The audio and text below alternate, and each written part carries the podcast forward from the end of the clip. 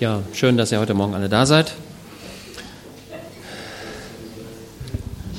Ich betone erneut, bei der Predigt geht es nicht darum, Wissen zu vermitteln, sondern bei der Predigt geht es darum, in das Menschenleben hinein zu reden und Wegweisung zu geben für die Zukunft.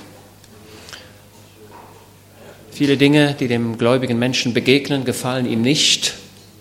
Jawohl, ich las jetzt ein Zeugnis, das ganz frisch ist von diesem Jahr, also nicht irgendwo von vor tausend Jahren oder hundert Jahren. Eine Schwester in England musste ins Krankenhaus. Und jeder, der ins Krankenhaus muss, hat wahrscheinlich Angst vor dem Krankenhaus. Wird das auch klappen mit dem Blinddarm, mit der Blinddarmentnahme? Wird das klappen mit dem komme ich dann überhaupt hier nochmal raus aus dem Krankenhaus? Ist das jetzt das Ende meines Lebens? Und sie fürchtete sich vor dieser Operation, die da anstand und sagte, oh Herr, gib mir doch ein Zeichen, ob es gut gehen wird. Gib mir einen Zuspruch, gib mir eine Ermunterung. Aber es kam keine. Und irgendwann kam dann der Tag der Operation. Sie wurde dann in dem Bett im Flur da geschoben, wer schon mal sowas mitgemacht hat. Ich gucke mal gerade zu Angelika so mit einem Auge und sie kennt das zur Genüge, wenn dann irgendwann man mit dem Bett da weggeschoben wird. Und so war es auch bei ihr und dann waren noch andere, die dort auch operiert werden mussten und es waren verschiedene Ärzte da und dann betete diese Frau, Mensch, oh Gott, gib mir doch ein Zeichen, ich habe Angst. Angst gehört mit zu einem, ist ein Gutteil unseres Lebens, aber wir wollen auch sehen, dass wenn wir die Angst haben, wir der Angst begegnen und sagen, Herr Jesus, ich schaue auf dich. Ich schaue auf dich. Und wenn du da bist, wird die Angst fliehen. Ich schaue auf dich. Und äh, dann kamen einige Chirurgen und hatten noch eine kurze Unterredung mit den Patienten. Und der Chirurg, der da einen anderen Patienten betreute, der sagte, ja, guten Morgen, mein Name ist Emanuel. Und äh, ich teile Ihnen heute Morgen mit, äh, ich stehe auf Ihrer Seite. Und dann sagte diese Frau, oh Herr, sagte, sagte sie noch zu ihrem Mann, hör mal, hast du das auch gehört, was der da gesagt hat? Ja, sagte, habe ich auch gehört. Ist ja ein Ding. Und dann sagte diese Frau, okay, dann nehme ich das für mich. Ich nehme das für mich. Naja, die, die Operation fand dann statt und der Ehemann, äh, dem war, der war doch sichtbar beeindruckt und dann fragte er dann äh, die Krankenschwester, hören Sie mal, Sie haben hier einen, einen Arzt, der heißt Emanuel, ähm, kann ich den mal kennenlernen? Und dann sagten, sagte die Schwester, also wir wissen nicht von einem Arzt, der hier Immanuel heißt. Also Gott schickt seine Engel. Also das ist realistisch und Gott redet und gibt Zuspruch. Und darauf dürfen wir uns auch verlassen in all den Ängsten, die wir haben. Ein Junge kam zu seinem Vater und fragte den Vater, hör mal, ähm, wie viel Geld verdienst du in der Stunde? Was, hatte ich euch das schon erzählt? Ich weiß es gar nicht. Noch nicht. Okay. Vater, wie viel Geld verdienst du in der Stunde? Und dem Vater war das ein bisschen unangenehm, dass der Junge jetzt nach seinem Stundenlohn fragte. Ist immer schlecht oder hm, wie viel verdienst du, ne? Ich gehe auch nicht hier zum Joachim und sage, hör mal, wie viel verdienst du denn im Monat? Das ist sehr intim, ne? Und der Vater wollte nicht so recht und der Vater wurde auch schon so ein bisschen sauer auf den Sohn, dass der so Fragen stellte, ob er wohl Geld brauchte. Naja, der Junge, der war weiter dran und dann sagte der Vater, ja, Junge, ich verdiene 100 Euro in der Stunde. Und damit war das Problem dann gelöst. Aber der Vater war ein bisschen sauer auf den Jungen und schickte ihn ins Bett. Das war auch schon Abend, das passte gut und sagte, Junge, jetzt aber ab ins Bett mit dir. Der Junge verschwand. Und der Vater sagte dann, Mensch, bist du vielleicht doch ein bisschen hart gewesen mit dem Jungen? So schlimm war das ja auch nicht. Und dann ging der Vater die Treppe hoch in das Zimmer des Jungen, öffnete die Kinderzimmertür, ging herein und der Junge lag schon im Bett, aber er war noch wach und dann setzte sich der Vater an die Bettkante und sagte, Junge, war vielleicht doch ein bisschen ungerecht. Aber pass mal auf, ich habe dir, wahrscheinlich willst du dir irgendwas kaufen oder willst irgendetwas machen, ich habe dir 50 Euro mitgebracht, die, ist für, die sind für dich. Und der Junge nahm die 50 Euro, kramte dann unter seinem Bettkissen, denn da hatte er noch anderes Geld gebunkert. wie die Kinder das ja öfter so tun. Da haben sie so einen geheimen Platz, wo sie dann ein bisschen was reintun, weil sie irgendwas kaufen wollen. Und dann kramte er das andere Geld, was er noch hatte, aus dem Kopfkissen hervor und dann zählte er und sagte, ach, das ist aber gut. 50 Euro hatte ich schon in meinem Bunker und die anderen 50 Euro, die du mir jetzt gegeben hast, sind 100 Euro. Wunderbar. Lieber Vater, ich kaufe von dir eine Stunde Zeit.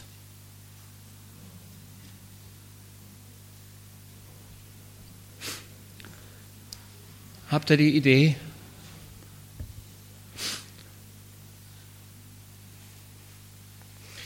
Wir alle haben unsere Zeit und die ist begrenzt. Und die sollten wir unseren Kindern geben und die Leute, die in unserer Nähe sind. Verschwenden wir die Zeit nicht. Und ich habe auch viel Zeit verschwendet. Und wenn ihr, wenn ihr in euer Leben hineinschaut, werdet ihr merken, dass viel Zeit einfach so weggeht, weggegangen ist. Aber noch ist Zeit da. Heute ist heute. Heute ist dir gegeben. Der gestrige Tag ist vorbei, aber heute liegt in deinen Händen. Und was morgen kommt, wissen wir noch nicht. Aber nimm dir vor, äh, viel Zeit zu verbrauchen mit deinen Kindern. Dass du sie prägen kannst. Ne? Ich habe in der Bibel entdeckt, da ist der Abraham, der Mann Gottes, der Fürst Gottes. Und er hatte einen, hatte ein, den Segensträger, das war der Isaak. Und der Isaak, der ließ sich ja, der ließ sich ja binden dort auf jenem Altar. Und ich habe mir oft die Frage gestellt, ey, lieber Isaak, warum bist du nicht abgehauen? Als du merktest, dass es, dass es eng wird. Bis ich verstand, dass der Isaak eigentlich der Abraham 2 ist. Abraham erkannte in den Isaak sich selbst. Und deswegen haben wir in der Bibel auch so wenig von Isaak, weil, weil mit Abraham schon alles erzählt ist. Der Isaak, der greise Abraham, erkannte im Isaak sich selbst und sagte, das ist er, das bin ich selbst. Deswegen hätte auch der Abraham sich selbst opfern können auf dem Altar. Die hätten, das wäre austauschbar gewesen. Und wir sehen in der Beziehung Abraham, Isaac, die Beziehung des himmlischen Vaters mit Jesus. Das ist eine Einheit. Wenn der Vater Jesus nicht geschickt hätte, dann wäre er selbst gekommen. Aber wir können es auch so ausdrücken, dass, dass, dass Gott in Jesus Opfer geworden ist. Okay, so es gibt viele Dinge, die, die uns nicht so gefallen und die wir auch lernen müssen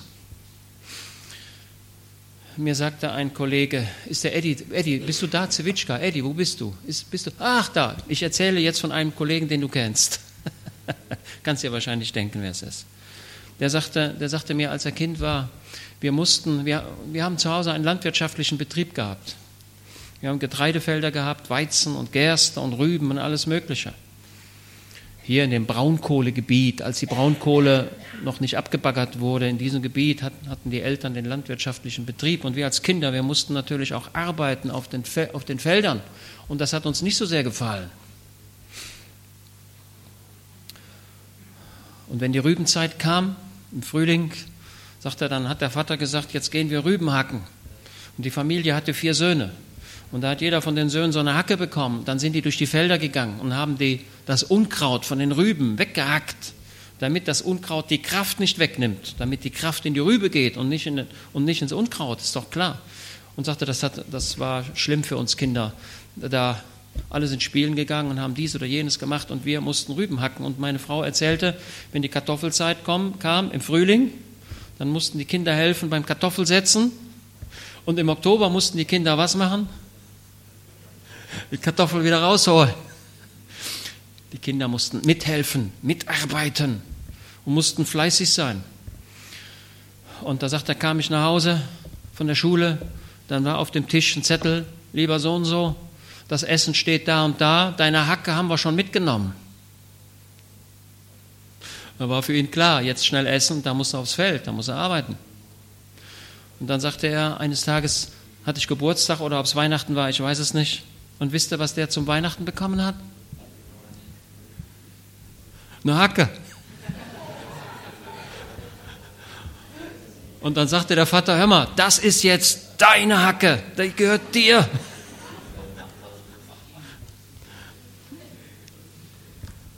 Allerhand, ne? Da würden wir sagen, ey, wir könnt ja nur, aber ich, aber ich möchte eins transportieren. Also da wurde auch von den Eltern ein gewisser Fleiß, ein gewisser Einsatz gefördert und gefordert. Und das war richtig und das war gut. Also ihr jungen Leute, seid fleißig, seid tüchtig, geht voran, beschwert euch nicht über die Arbeit. Viele Leute sagen, Mensch, ich kann nicht dreimal im Jahr im Urlaub fahren. Also Brigitte und ich, wir konnten jahrelang überhaupt nicht in Urlaub fahren. Wir waren zu Hause und was haben wir da gemacht? Gearbeitet. Und manchmal war die Arbeit erst, wenn es dunkel wurde, zu Ende. Also zeigt Einsatz. Der Mann, von dem ich sprach, der sagte, ich habe Schlosser gelernt in einem landwirtschaftlichen Betrieb. Landwirtschaft, Maschinenschlosser. Also Traktoren reparieren und Ackergeräte reparieren. Das, da habe ich gelernt. Und dann fing ich an bei meinem Meister. Der Meister war Schlosser und Schmied. Und dann hat er mich als Lehrling herbeigerufen. Ich sollte jetzt zugucken, wie er das macht, damit ich das dann nachmachen konnte. Ne, der Meister muss ja den Lehrling anlernen. Und dann hat er da geschmiedet. Und dann hat er natürlich nicht gesagt, lieber so und so, könntest du mal bitte so freundlich sein und den, und den Hammer aus dem Schuppen 16 holen. Wie macht der Meister das? Der sagt noch nicht mal, hol mal bitte, sondern Hammer. Und dann war für ihn klar, oha, der Hammer, das musst du den holen. Und dann sagt er, bin ich losgegangen, um den Hammer zu holen. Und dann kam mein Meister und hat mich überholt. Und hat der Meister gesagt, hey, mein Junge, du bist zu langsam wenn ich den Hammer brauche, dann musst du laufen. Und dann sagte er, das habe ich bis heute beibehalten. Wenn ich irgendwo was holen muss, dann muss ich immer laufen. Ich kann auch nicht mal gehen. Ich muss immer laufen. Wenn der Meister sagt, hol das, dann bedeutet das Eile, Schnelligkeit. Und diesen Fleiß, den er damals gelernt hat, hat er bis heute behalten. Der Mann ist echt fleißig und der ist echt gut. Also will euch ermuntern, in all eurer Tätigkeit, die ihr tut, Geht tatkräftig voran, geht mit Kraft nach vorne und schaut nicht auf die anderen, was die machen.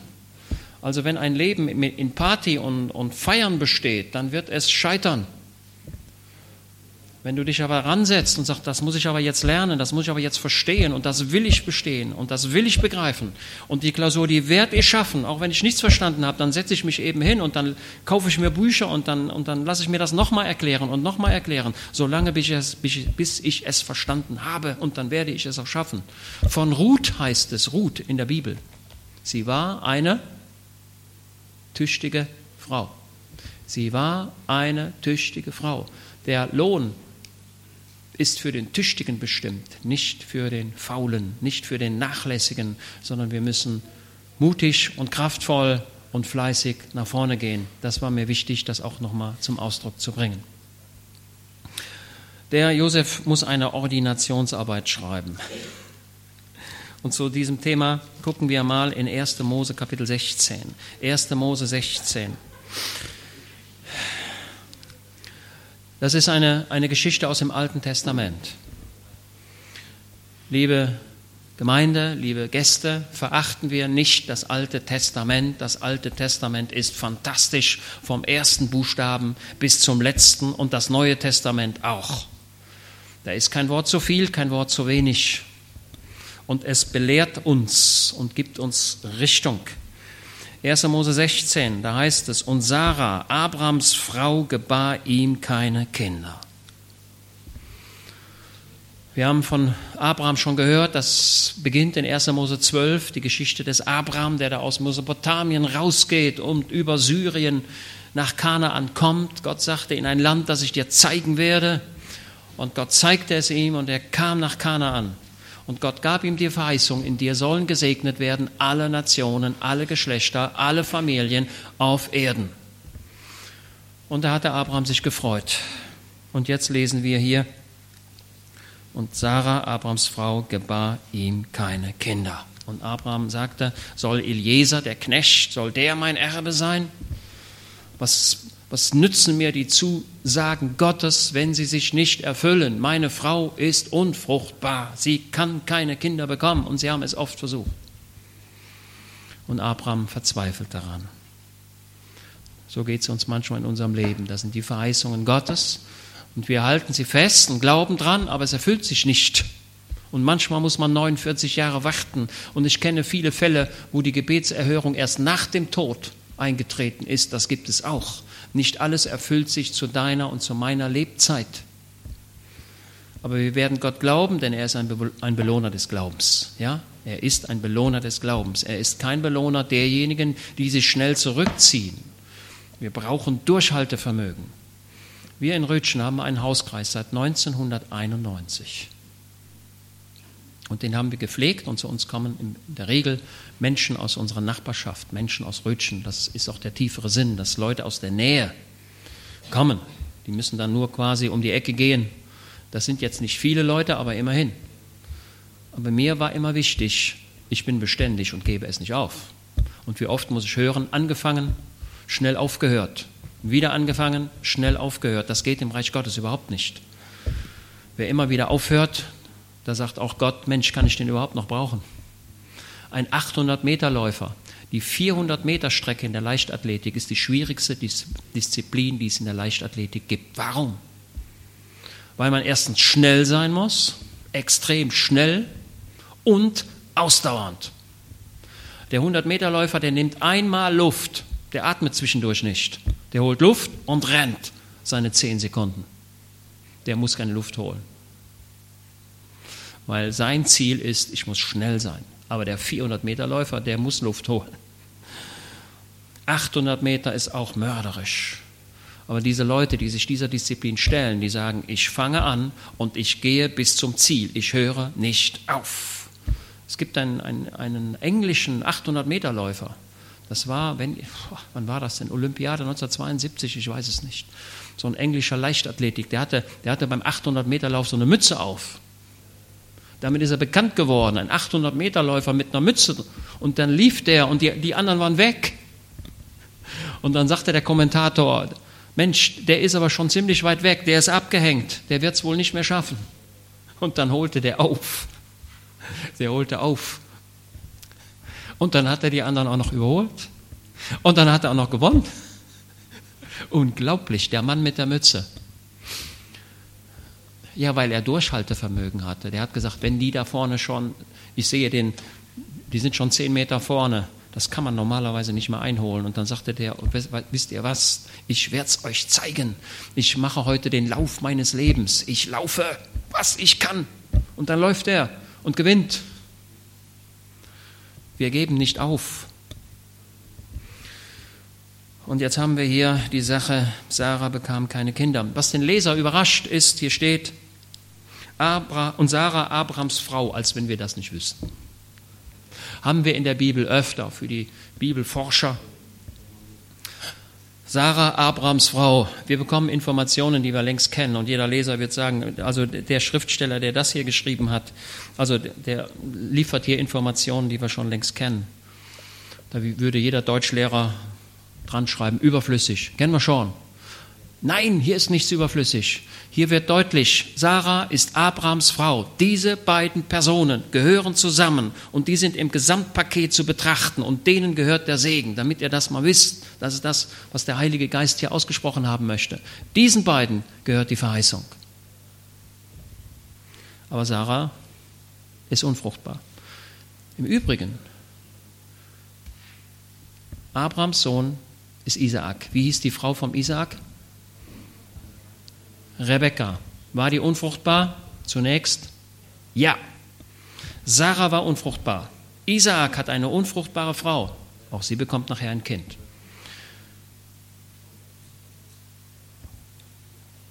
Zwei, ne? Unter anderem den Jakob. Der, ja der Jakob heiratete unter anderem die Rahel. Ist sie unfruchtbar? Ja. Alle drei Patriarchen Abraham, Isaak, Jakob haben mit denselben Problem, Problemen zu kämpfen. Und mir scheint also, wenn Gott zurufen möchte, liebe Leute, ich kann erst was tun, wenn ihr nichts mehr tun könnt.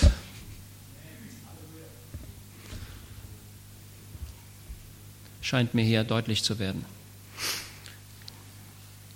Sie hatte aber eine ägyptische Magd, deren Namen war Hagar. Und Sarah sagte zu Abraham, siehe doch, der Herr hat mich verschlossen, dass ich nicht gebäre. Gott ist schuld.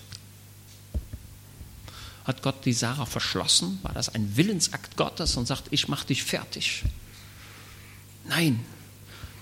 Liebe Gemeinde will auch deutlich sagen, wir verstehen manche Gotteswege in unserem Leben nicht.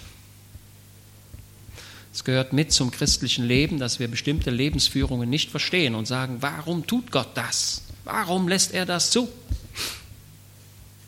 Also die Unfruchtbarkeit bei Sarah und Rebekka und Rahel hat einen Plan, einen Ratschluss Gottes liegt dahinter.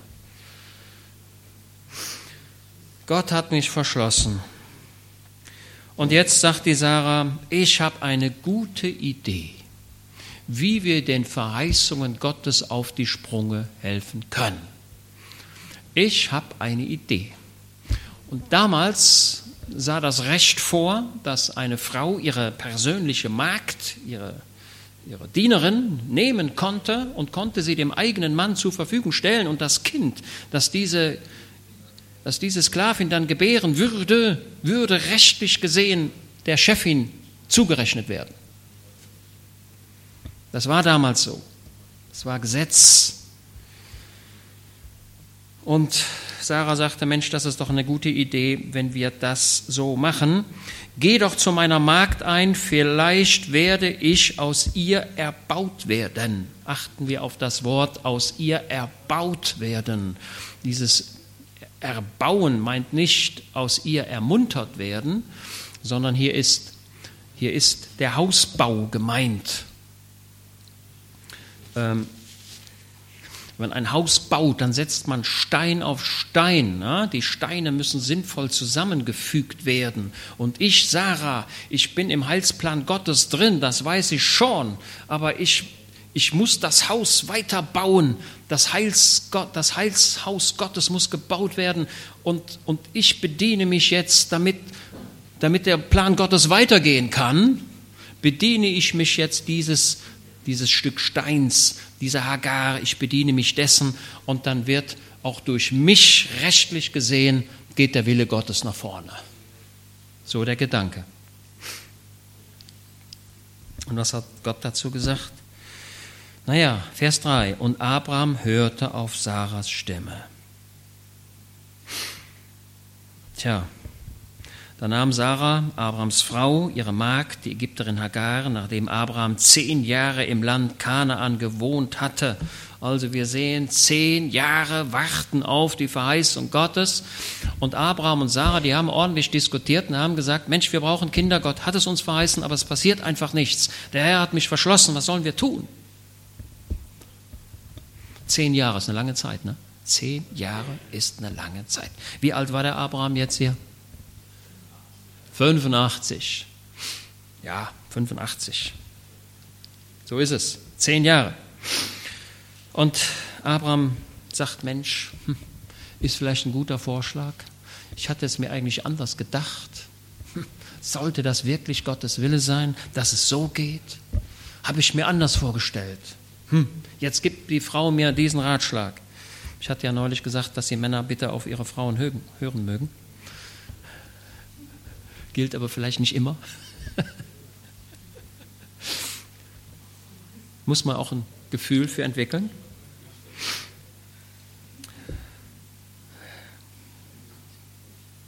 Und er ging zu Hagar ein und sie wurde schwanger. Boah. Und dann hat der Abraham und die Sarah gedacht, Mensch, das haben wir gut gemacht. Das haben wir echt gut gemacht. Wir haben Gott geholfen. Das ist ja echt, echt fein. Das ist ja sehr schön. Als sie aber sah, dass sie schwanger war, da wurde ihre Herrin gering in ihren Augen.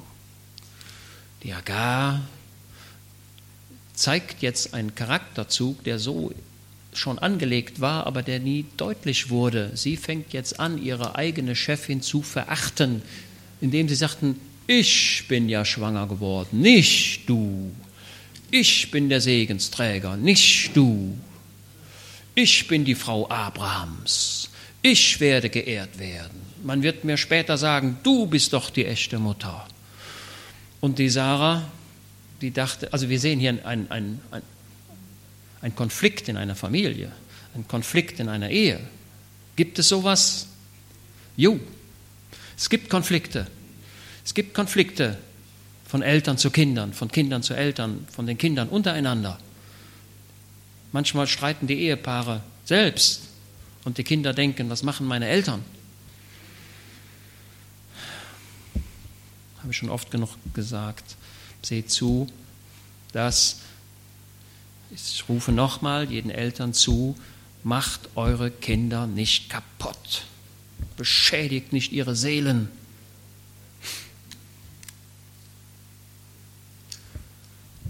Ich habe eine, also ich bin, ich versuche euch immer Lebensnähe zu transportieren. Fälle aus dem Leben. Keine Theorie, sondern das, wie es wirklich ist. Ich habe eine Kollegin und die sprach, wir sprachen zusammen und sie sagte, ja, äh, ich habe eine Freundin, die ich jetzt seit geraumer Zeit betreue. Diese Freundin ist zu mir gekommen, so sagte die Kollegin, ähm, ob ich ihr helfen könne und in einer schwierigen Zeit ein Beistand sein könne. Und dann sagte diese Frau, ja, ich will dir gerne eine Stütze sein, ich will dir gerne helfen. Um was geht es denn? Und dann sagte diese Frau, die auch schon jetzt im Lebensalter, so ungefähr so alt wie ich, ja, sagte diese Frau, ich leide seit 40 Jahren. Ja, ja, woran denn? Ja, sagte sie, ich bin vor 40 Jahren vergewaltigt worden. Und aus dieser Vergewaltigung entstand ein Kind. Und der, der mich vergewaltigt hat, das war mein Vater. Und als dann klar war, dass ich ein Kind bekommen würde von meinem Vater, hat mein Vater von mir die Abtreibung verlangt. Und das ist dann auch geschehen. Und dieses kleine Kind in meinem Körper ist zerrissen worden. Das ist das, was mir in meiner Kindheit passiert ist.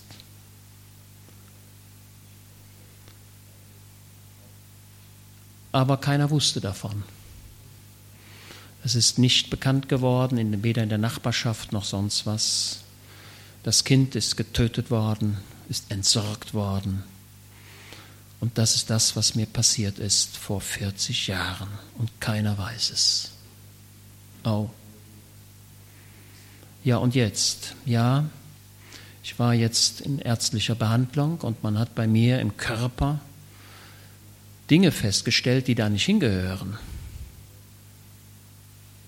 Und dann ist sie nach Maastricht gegangen, das ist nicht weit von hier, nach Maastricht.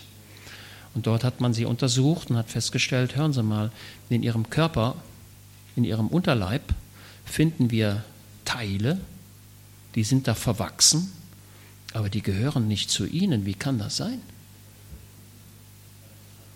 Und dann sagte sie, ja wahrscheinlich sind dann Teile dieses Kindes von damals übrig geblieben und haben sich mit dem Körper irgendwie eingewachsen. Wie das geht, weiß ich nicht.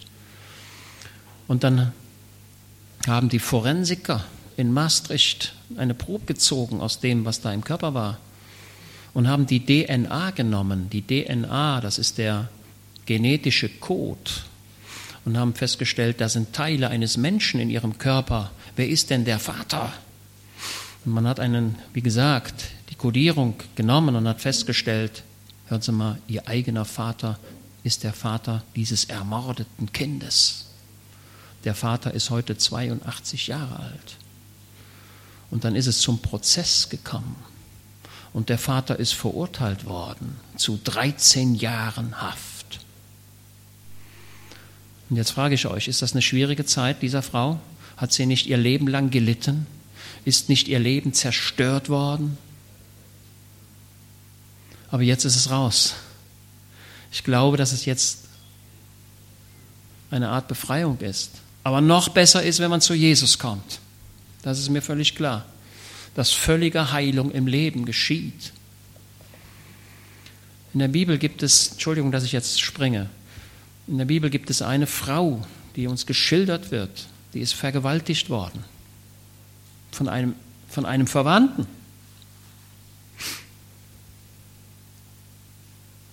Und dann heißt es, diese Frau blieb Zeit ihres Lebens alleine, einsam. Und dann heißt es sogar, dass sie vertrocknete. Sie blieb in dem, in dem Haus des Absalom, quasi so zurückgezogen, hat sie ihr Leben zurückgezogen beendet, weil da in ihrem Leben etwas geschehen war. Da, ist, da hat jemand reingeschlagen und das Leben zerstört und kaputt gemacht.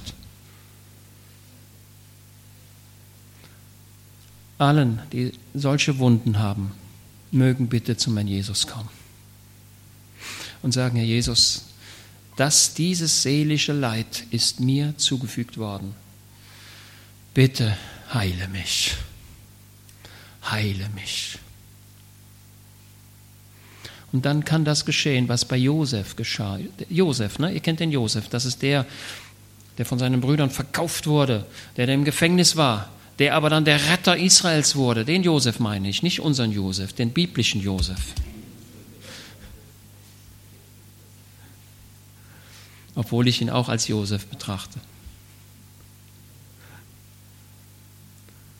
Der Mann, der so viel Unrecht erlebt hat, der aber zum Schlüssel für die Rettung Israels wurde. Und der bekam zwei Söhne. Ne? Wie hießen die? Manasse und Ephraim oder Ephraim und Manasse. Und Manasse heißt auf Deutsch was? Vergessen. Gott hat mich mein Schicksal vergessen lassen. Boah, das ist die komplette Heilung. Das ist das, was Menschen sagen können, wenn sie geheilt worden sind. Gott hat mich alles vergessen lassen. Ich kann mich noch erinnern, aber es, es, es, es ist vorbei. Es ist durch. Das ist das, was, was Josef erlebt hat.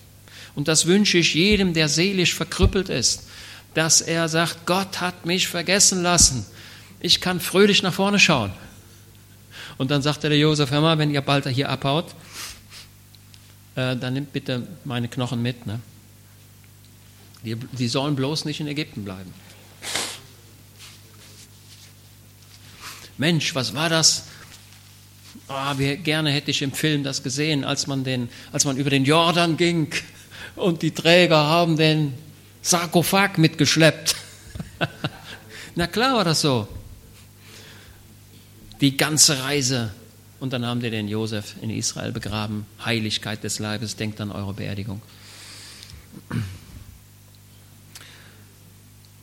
So, die Hagar, habt ihr noch?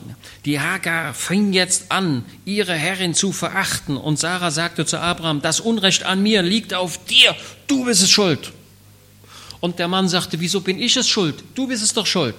Kennt ihr das? Hoffentlich nicht, aber manchmal gibt es das. Wenn irgendwas schief läuft, dann fragen wir immer: Wer war das schuld? Kennt ihr diese Frage? Wer war das? Obwohl, wer es war, spielt nachher überhaupt gar keine Rolle. Wer hat das kaputt gemacht? frage ich auch oft. Ich muss mich manchmal ärgern. Wenn jemand was kaputt macht, dann geht danach weg. Bitte macht das nicht. Wenn ihr was kaputt macht, dann sagt, hört mal, das ist mir hingefallen, das ist mir kaputt gegangen. Bitte, so, sagt es bitte. Das, das, ihr kriegt doch den Kopf nicht abgerissen. Aber hier seht ihr die Schuldzuweisung. Einander wird die Schuld zugewiesen. Das, die Bibel schildert es genau so, wie es war. Wer von euch könnte, könnte denn sagen, bei mir ist es anders? Wer war das? Ne? Die Eltern. Ne? Die Kinder machen was kaputt und dann sagen die Eltern, wer war das? Ist doch klar. Ja, einer wird es ja wohl gewesen sein. Alte Frage. Ist schon viele tausend Jahre alt. Das Unrecht an mir liegt auf dir. Ich selbst habe meine Magd in deinen Schoß gegeben. Im Übrigen, wenn, ihr, wenn der, der, der aufmerksame Bibelleser wird sofort merken, da ist immer nur die Hagar wird mit Namen gar nicht mehr angesprochen, da ist immer nur noch von der Magd die Rede, nur noch die Magd und deine Magd und meine Magd und du bist es und so weiter und so weiter. Nachher kommt der Engel Gottes und spricht zum ersten Mal Hagar. Gott hat eine andere Art. So, und Ich selbst habe meine Magd in deinen Schoß gegeben und nun, da sie sieht, dass sie schwanger ist, bin ich gering in ihren Augen. Der Herr richtet zwischen mir und dir. Und Abraham sagte zu Sarah, siehe, deine Magd ist in deiner Hand. Mache mit ihr was Gutes in deinen Augen. Und ich habe mir die Frage gestellt, ey Abraham, du hast doch gedacht, das wäre der Segensträger und jetzt ist es dir egal. Wie verstehe ich den Abraham? Aber Abraham merkte, Mensch, ich habe was gemacht. Ich habe gedacht, das wäre im Willen Gottes, aber jetzt merke ich, das ist es nicht. Das merkte er hier deutlich. Und Abraham sagte zu Sarah, siehe, deine Magd ist in deiner Hand, mache mit ihr was Gutes in deinen Augen. Und was hat die Sarah gemacht? Ja, lesen wir, was in der Bibel steht. Da heißt es doch, als Sarah sie aber demütigte. Die Sarah hat ihre, ihre, ihre Chefeigenschaft der Hagar jederzeit spüren lassen. Das ist das, was unter Demütigung hier versteht, zu verstehen ist. Demütigung nicht, in, indem man sagt, äh, schlechte Wörter sagen oder irgendwelche Ausdrücke dazu sagen, sondern sie demütigen heißt, ich bin der Chef und du bist mein Mitarbeiter und das lasse ich, dir, lasse ich dich spüren. Kann ein Chef seine Chefeigenschaft spüren lassen? Kann der das? Jawohl, das kann er. Und er kann manchem Mitarbeiter ein Riesenproblem machen. Tut das bitte nicht. Seid, wenn ihr irgendwo seid, dann seid euren Menschen ein guter Mensch. Sarah war es nicht. Sarah hat ihre eigene Frau, hat da ihre Chefposition deutlich werden lassen. Wie das geht, ey, mach mal, wieder falsch gemacht, kannst du das nicht, nur renn mal, Ne? In solchem Verhalten wird es deutlich. Und jetzt haben wir den ersten Flüchtling in der Bibel. Das ist die Arbeit von dem Josef. Der muss nämlich über Flüchtlinge sprechen. Was tut diese Frau angesichts dessen, was Sarah tut? Sarah, Sarah macht das Leben der Hagar nicht mehr lebenswert. Alle Freude im Leben der Hagar wird ihr genommen. Und Hagar sieht keine Zukunft mehr. Und was, was, was tut sie jetzt? Sie flieht. Hagar ist aus meiner Sicht der erste Mensch, der flüchtet. Und warum flüchtet er? Weil andere diesem Menschen Unrecht tun, weil sie ihn drücken. Mach das, mach das, da wird Druck ausgeübt. Und wenn Druck ausgeübt wird, wenn menschlicher Druck ausgeübt wird, dann entsteht Flucht. Und das ist hier der Fall. Was Sarah tat, war nicht richtig. Und diese Frau flieht. Wo flieht sie denn hin? Antwort nach Hause. Ihr Zuhause ist Ägypten. Und deswegen sagt sie, ich muss hier weg, ich kann es nicht mehr ertragen ich haue hier ab und ich habe Verständnis dafür, wenn Leute sagen, ich kann hier nicht mehr bleiben, ich muss hier weg, ich haue ab, weil die sind so böse zu mir. Können gläubige Menschen auch böse sein zu anderen? Ich antworte mit Ja. Kann man dem Nachbarn spüren lassen, dass man ihn nicht mag? Ja. Macht die Musik laut. Kannst ja am Sonntagmorgen Rasen mähen. mir, also da fallen tausend Dinge an, ein, die man machen kann, um andere Leute zu drangsalieren. Und sie geht nach Hause. Und jetzt finden wir etwas Fantastisches. Gott stellt sich auf die Seite des Flüchtlings. Gott stellt sich immer auf die Seite dessen, der hier Unrecht erleidet. Und das ist die Hagar. Die Frau ist gar nicht so schlecht, wie ihr denkt. Ich muss mich auch, ich muss mich laufend korrigieren. Laufend muss ich mich korrigieren. Ja. Und ich sage, Mensch, das hast, du, nee, das hast du gar nicht verstanden. Das hast du gar nicht begriffen. Und der Engel des Herrn fand sie an einer Wasserquelle an der Wüste an der Quelle auf dem Weg nach Ägypten. Da war eine Quelle und dann hat sie gesagt, Mensch, der Weg nach Ägypten ist noch weit und dann willst du noch mal richtig trinken und wirst du dann und du bist schwanger und du kannst gar nicht mehr so richtig rennen und so weiter. Wirst du das überhaupt schaffen und dann wirst du noch mal gucken, dass du hier deinen Beutel richtig voll machst und dann wirst du versuchen zu überleben. Ich weiß nicht, was ich tun soll und mich kennt eh keiner mehr zu Hause und was soll ich tun? Und der Engel fand sie. Also man kann nur jemanden finden, wenn man ihn sucht, oder? Gott sucht dich. Gott sucht dich. Gott sucht denjenigen, der da flieht. Gott sucht denjenigen, der da Unrecht erleidet. Und der Engel fand sie und er sprach. Und wie sprach er? Also, liebe Leute, liebe Gemeinde, Gott spricht dich immer mit Namen an. Er sagt nicht, hey du,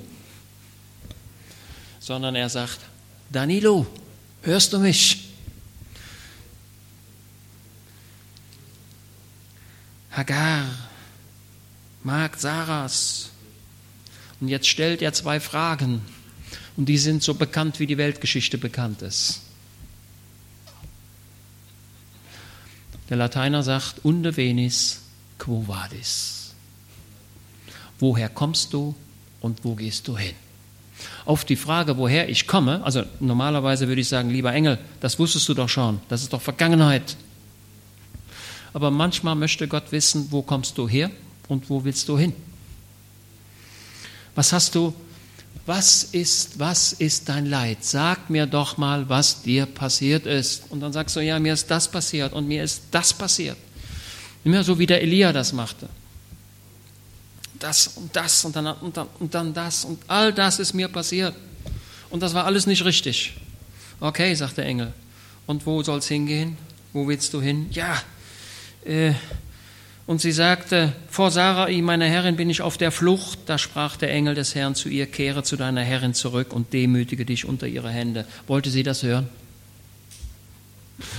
Der Engel hätte vielleicht sagen können, hör mal, ich habe eine Kutsche bestellt da gibt es eine gute Versorgung, die bringt dich nach Ägypten und das Fünf-Sterne-Hotel ist schon bestellt und dann gehst du nach Ägypten und alles wird gut. Und dann sagt dieser Engel, kehre zurück und demütige dich. Und dann hat die Frau gedacht, Mensch, das geht doch gar nicht, deswegen bin ich doch weg und jetzt soll ich das machen. Oh Gott, was verlangst du von mir? Also ich sag mal, sich demütigen ist wirklich schwer. Boah. Aber mir scheint das zum Plan Gottes zu gehören. Nicht nur das scheint, das ist Gottes Plan. Ordne dich unter. Es gibt durchaus Menschen, die ich kennengelernt habe, die können sich nicht unterordnen. Die sagen mir dann, ich bin volljährig, ich kann tun, was ich will. Okay, bitte. Aber in einer Familie müssen sich die Kinder auch unterordnen. In einer Firma müssen sich die Mitarbeiter unterordnen. Und wenn der Chef sagt, wir machen das so, dann müssten alle Leute sagen, ja, wir machen das so. Wir sehen es zwar nicht so, aber wir müssen das jetzt so machen. Jawohl, und in der Gemeinde ist es auch so, obwohl die Gemeinde keine Tyrannei ist sondern es ist der Hirtendienst. Aber der Hirte erwartet von den Gliedern, dass sie ihm auch ein wenig gehorchen und nicht so störrisch sind. Auch wenn, mal, wenn das eine oder das andere nicht gelingt. Ja? Aber bitte, macht es dem Hirten nicht allzu schwer. Also was haltet ihr von der Aussage? Wenn sich das nicht ändert, gebe ich mein Geld nicht mehr. Ich antworte darauf, dass es ein Angriff, ein unmittelbarer Angriff auf die heiligen Werte, ein unmittelbarer Angriff.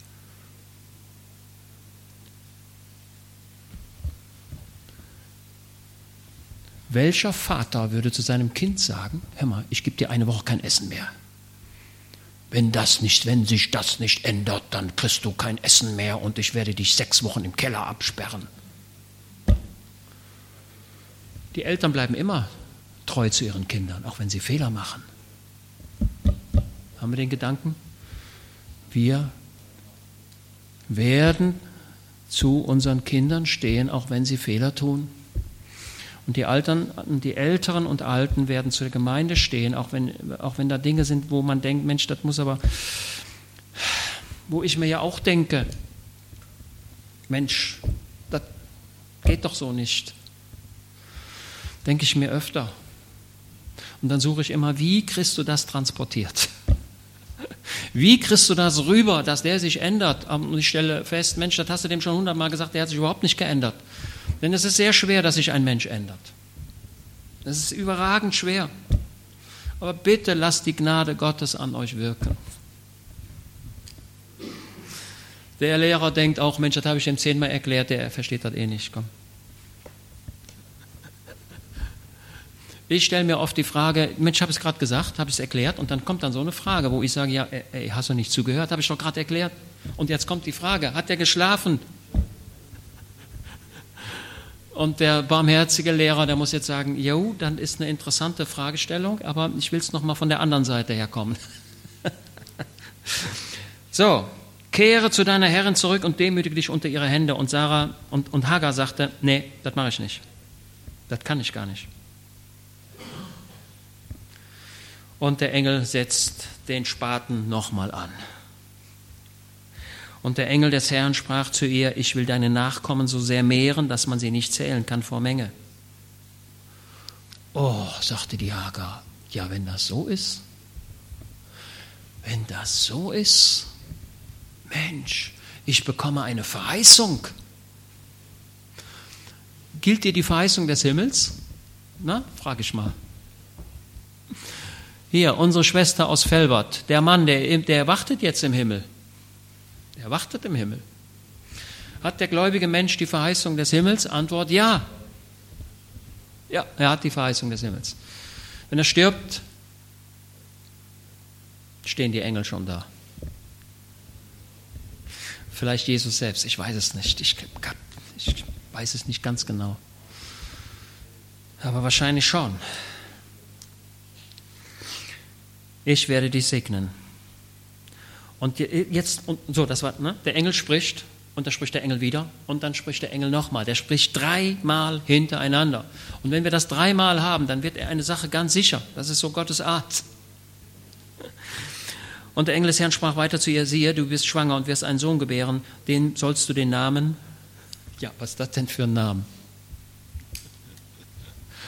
Meine Frau sagte mir, sie kennt zwei Leute, die Ismael heißen. Jetzt frage ich euch, hier ihr Deutschen, ich frage jetzt mal nicht die Iraner, ich frage jetzt mal euch Deutschen. Deutsche Bürger. Daniel, du kriegst einen Sohn, könnte ja noch sein. Und du sagst, Mensch, den nenne ich Ismael. Na, was haltet ihr davon? Nein, du würdest sagen, den nenne ich lieber Isaak, aber Ismael scheint mir doch so ein bisschen merkwürdig zu sein, oder? Geht es euch nicht so? Ismael heißt, Gott hört. Was für ein toller Name, oder? Gott hört. Mensch, du sollst, also mit anderen Worten, der Engel sagt, hör mal, ich habe deine Situation gesehen. Ich habe gesehen, dass Sarah dich ordentlich zwiebelt. Ich habe gesehen, dass da in der Familie einiges schiefgelaufen ist. Und ich habe dein Elend gesehen. Ich habe deine innerlichen Schmerzen gesehen. Achtung, achtet auf das, was ich sage. Ich habe deine innerlichen Schmerzen gesehen. Ich habe deine Schmerzen gesehen, die in deiner Seele sind. Habt ihr das? Der Schmerz, der wird ja oft nicht am Körper sichtbar, sondern der Schmerz ist ja in der Seele. Diese Frau, von der ich erzählte, die Seele ist seit 40 Jahren demoliert, ne? erheblich beschädigt. Und Gott sagt, ich habe deinen innerlichen Schmerz gesehen, liebe Hagar. Aber ich gebe dir eine Verheißung. Aber bitte, geh zurück, geh diesen Weg zurück, demütige dich, sei mal, ertrage jetzt mal die Situation, ich bin da, ich werde, ich habe dich gesehen und ich habe dich gehört. Ich muss zum Ende kommen. Hinterher sagt sie, das ist der Gott, der mich gesehen hat. Jawohl, Vera. Jawohl. Und dann ist dieser schöne Brunnen da. Ich komme zum Ende. Und, und sie kommt zurück und sie fügt sich in ihre Situation. Also, will sagen, heute Morgen, ich habe heute mehrere Gedanken zum Ausdruck gebracht, will sagen, lerne Demut, demütige dich, schaue auf die Verheißung und wisse, dass Gott deine innerlichen Schmerzen gehört und gesehen hat. Und er stellt sich auf die Seite des Leidenden. Das tut Jesus immer. Er stellt sich immer auf die Seite des Leidenden. Genau wie Jesus es an jenem Brunnen tat, als jene Frau kam, am Jakobsbrunnen. Jesus gab ihr lebendiges Wasser. Und ich würde mal sagen, diese Hagar, das ist das Schlüsselerlebnis, weil sie die Verheißung sah, konnte sie sich demütigen. Wenn du den Himmel siehst, wenn du die Verheißungen Gottes siehst, kannst du viele Lebenssituationen akzeptieren. Amen. Stehen wir auf und beten.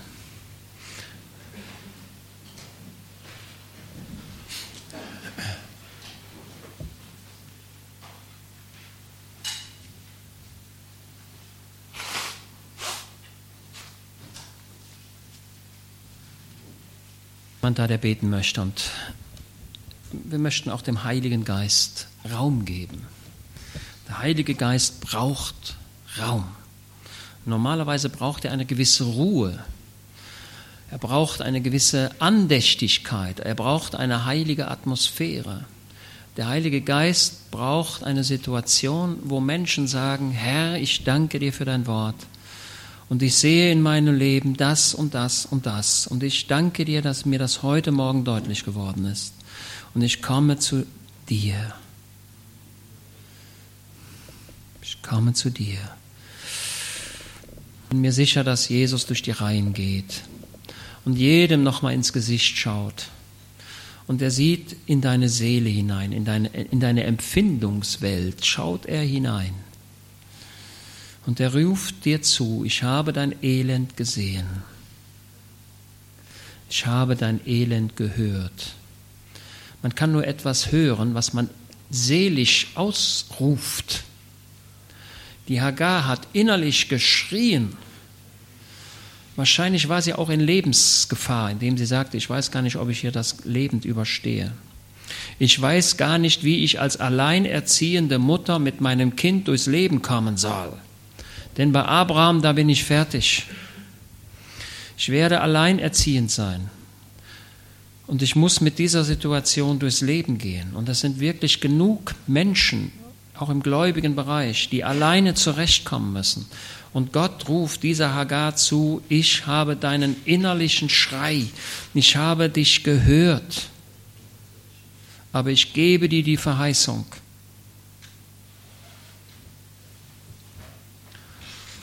Und so kommt